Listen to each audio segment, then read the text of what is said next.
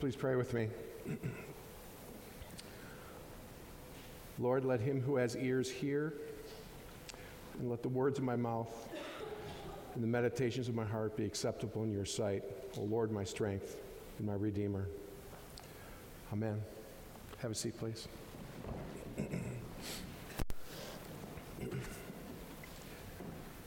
For me, the Sunday after Christmas is a time for pondering, praising, and proclaiming. In a sense, the big event has already happened. It's been celebrated with special music, liturgical extras, guests in our midst, although I see we have some guests today. Welcome. And the energy that only holy days can bring. Without all that buzz today, we have some time to reflect on the deeper truths of Emmanuel or God with us. And like Mary, treasure all of these words and ponder them in our hearts. Several times throughout this sermon, I'm going to ask you to join together in proclaiming the gospel truth of who Jesus is by singing the refrain from What Child Is This? which was our opening hymn today, so it's in your bulletin. Over time, Christmas has become a day that, where families get together, and even a time that can cause wars to cease and mortal enemies to celebrate together. This year is the 100th anniversary of the end of World War I. We remember that on or around Christmas Day in 1914, the sounds of rifles firing and shells exploding faded in a number of places along the Western Front in favor of holiday celebrations in the trenches and even gestures of goodwill between mortal enemies. On December 7, 1914, Pope Benedict XV suggested a temporary hiatus of the war for the celebration of Christmas. The warring countries refused to create any official ceasefire. Nonetheless, on Christmas Day, many soldiers in the trenches declared their own unofficial truce. Starting on Christmas Eve, many German and British troops sang Christmas carols to each other from the trenches across the lines, and at certain points, the Allied soldiers even heard brass bands accompanying some of the German troops. At at the first light of dawn on Christmas Day, some German soldiers emerged from their trenches and approached the Allied uh, lines across no man's land, which was the area between the trenches, calling out Merry Christmas in their enemies' native tongues. At first, the Allied soldiers feared it was a trick, but seeing the Germans unarmed, they began to climb out of their own trenches and shook hands with the enemy soldiers. The men exchanged presents of cigarettes and plum puddings and sang carols and songs. There was even a documented case of soldiers from opposing sides playing soccer with each other. Some soldiers used this short lived ceasefire for a more somber task the retrieval of bodies of fellow soldiers who had fallen in no man's land. Truly, today, Christmas is part of the greatest story ever told, a story that brings life and salvation. Who is this child that even causes wars to cease? I'm going to ask you to sing now. When the world wonders, what child is this? The church responds. This, this is Christ the King, whom shepherds guard and angels sing. His age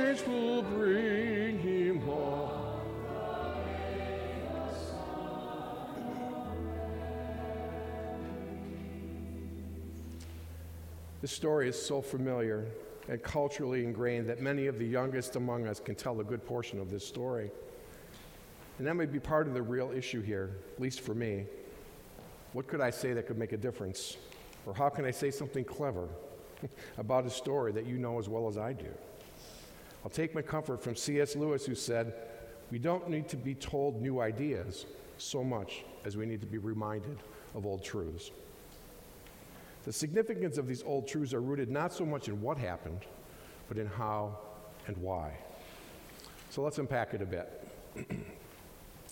I wonder too, what child is this? A child who is vulnerable and in a manger, who needs a mother to feed and bathe him, and an earthly father to protect and mentor him. And yet, as our gospel writer proclaims, he was before all things. In fact, in the beginning, with God. John further says, All things were made through him, and without him was not anything made that was made. It's quite a contrast. Jesus comes into the world as millions of children before and since. Yet somehow shepherds, angels, and kings are able to find him in an obscure ox's stall in the little town of Bethlehem. Archbishop Miguel Ochoa of Brazil said at the Revive Conference in Chicago, We have become rather casual about the Word of God. It's full of miracles and wonders, and week after week, we casually respond to the gospel, thanks be to God. We may read in our homes as if we're reading the newspaper, engaged with the text, but devoid of the wonder of the Word of God that the Word can evoke when it's opened to us by the Holy Spirit. The Archbishop says in a very non American way, no, no, no. He encourages us to say, thanks be to God and hallelujah. It's not very American, and it's certainly not very Anglican to be so emotional. We Westerners like to live in our heads, often very disconnected from our emotions. And the wonder of this story is sometimes marginalized by our need for things to be neat and tidy. The irony of this humble birth is that it is in a place reserved for animals. A king born in an outbuilding meant for cattle to feed and the very poorest of travelers who would stay with their animals, barely out of the elements. This is not how kings are generally born. It is not simply unusual, it borders on preposterous. I believe that this is meant to show the difference between the kingdom of this world and the kingdom of God. The gospel is traditionally showing a world that is upside down from the world's understandings.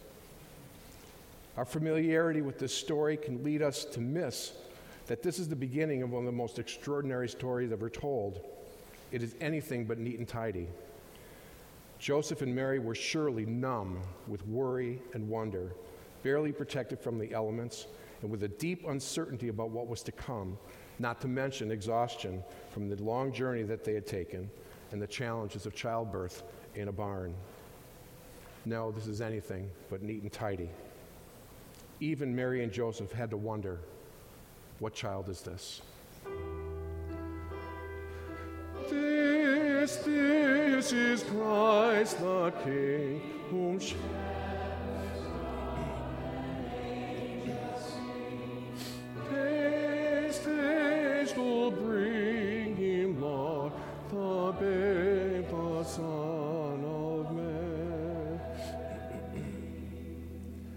I'd like to walk you through part of the story and some of the prophecies we read that an angel came to Mary and told her what was to come to pass. Still, the most amazing thing to me about this story was her yes. It must have been extraordinarily confusing. She said, let it, to be, let it be to me according to your word. She must have known for her to be betrothed to Joseph and have another's baby could be a death sentence. Surely she knew this. Then an angel appeared to Joseph. Scripture says, because Joseph, her husband, was faithful to the law and yet did not want to expose her to public disgrace, he had in his mind to divorce her quietly. But after he had considered this, an angel of the Lord appeared to him in a dream and said, Joseph, son of David, do not be afraid, and take Mary home as your wife, because what is conceived in her is from the Holy Spirit. She'll give birth to a son, and you are to give him the name Jesus, because he will save people from their sins. You may remember that an angel told them both to call him Jesus. Very interesting to me. God does not leave us alone. I tell my participants at Racine Vocational Ministry that God does not usually allow us to see around the corners. He gives you a little part of the direction, and He expects us to begin to walk in it. This is exactly what all the players in this story did. God did send messengers to encourage them into their next steps in this profound ministry that they were about to embark on. They acted in faith that God would be with them, even though they did not know the entire story. This is very important to remember as we look at their lives and ours. In the season of Advent, we're also given prophecy after prophecy, a three year cycle of prophecies of Jesus. As we say every week in the Creed, we believe in the Holy Spirit, the Lord, the giver of life, who has spoken through the prophets. In Jeremiah, we hear, The days are coming, declares the Lord, when I will fulfill the good promise I made to the people of Israel and Judah. In those days and at that time, I will make a righteous branch sprout from David's line. He will do what is just and right in the land. In Malachi, we hear, Then suddenly the Lord you are seeking will come to his temple. The messenger of the covenant, whom you desire, will come, says the Lord Almighty. In Zephaniah, the Lord, the King of Israel, is with you. Never again will you fear any harm. In Micah, we hear, But you, O Bethlehem, from you shall come forth for me one who is to be ruler of Israel, whose coming forth is from of old, from ancient days. And he shall stand and sh- shepherd his flock in the strength of the Lord, in the majesty of his name of the Lord his God, and they shall dwell secure, and he shall be their peace. And in some of the more memorable prophecies in Isaiah, the Lord will give you a sign. Behold, a woman shall conceive and bear a son and call his name Emmanuel. And then comfort, comfort ye my people, says your God. And then there will be a voice crying in the wilderness, preparing the way of the Lord, for he will feed his flock like a shepherd. Joy to the world that the Lord has come. And let's not forget, he will come again. When the world wonders, what child is this? The church responds This, this is Christ the King, whom shepherds guard and angels sing. His angels will bring him luck, the babe, the Son of Man. As we continue with the story, the Bible goes on to say, An angel of the Lord said to the shepherds, again, be not afraid. Easier said than done. They are out on a seemingly typical night watching their flock, and an angel came to them. What would it be like for you if an angel came to your place of employment and said, Be not afraid, have tidings of great joy. You will find a baby who is Christ the Lord. I want to remind all of us that, that Christ was not Jesus' name, it was his title, a very specific one. If you miss this part of the story, you miss why they were partly why they were being told not to be afraid. They were told they would find a baby wrapped in swaddling clothes and lying in a manger, and he is the anointed one. In other words, the Messiah and a king. Shepherds are not generally summoned to kings by angels. As they were thinking, what does this mean? A child who is a king and a savior in an outbuilding with animals and the poorest of travelers? Then it says, suddenly there was a burst of sound, and a whole host of heavenly beings began to sing, Glory to God in the highest. Can you imagine what you might be thinking at this point?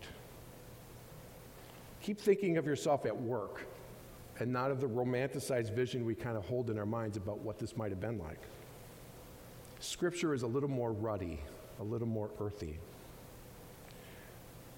These shepherds did not have the hindsight of a 2,000 year worshiping community. It was God suddenly and radically breaking into their world, and at the very least, it had to be a bit terrifying and more than a little disorienting. However, they must have wondered as well what child is this? When the world wonders, what child is this? The church now responds.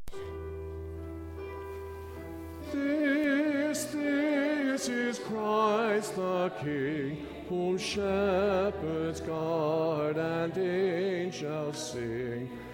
His age will bring him luck, the babe, the Son of Man. the story gets more and more unlikely. It really does. The psalm says, The nations will see your vindication and all kings your glory. The story goes on to talk about the Magi, academics from royal courts in the east. They made their way following a star to a place where he lay. How does this happen? They brought gifts of gold, frankincense, and myrrh. They and their royal entourage even stopped to see the king of Judea, Herod. also known as Herod the Great, or as such, King of the Jews. Can you imagine Herod's reaction to the Magi who are asking him, Where's the King of the Jews? We've all seen a lot of stories about kings. Often, this kind of challenge does not go unmet.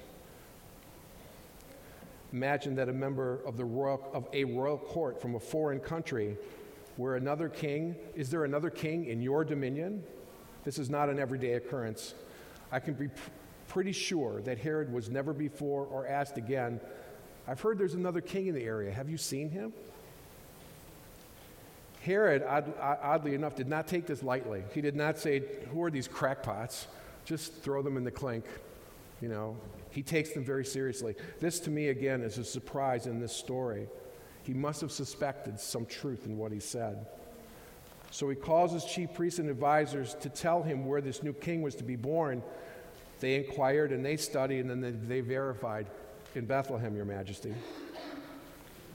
Do you remember how disturbed Herod was?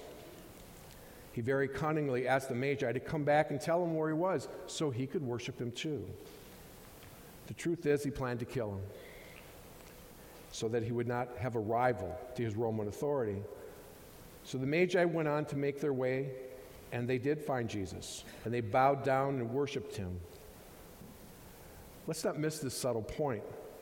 The Magi knew he was a king when they saw him, but they knew what royal court was like. And yet, in a manger, in an ox's stall.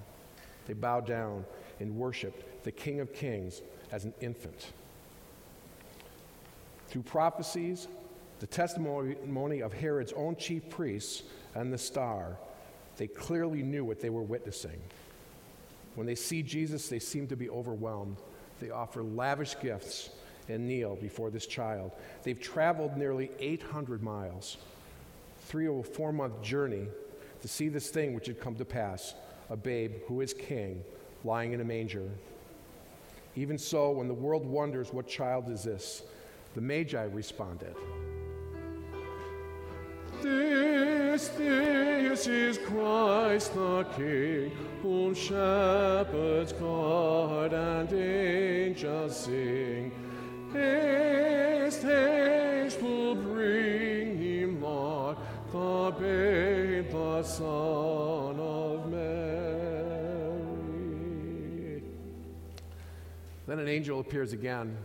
Are you noticing a theme here? God is not leaving his people alone. At these critical junctures, he sends a messenger.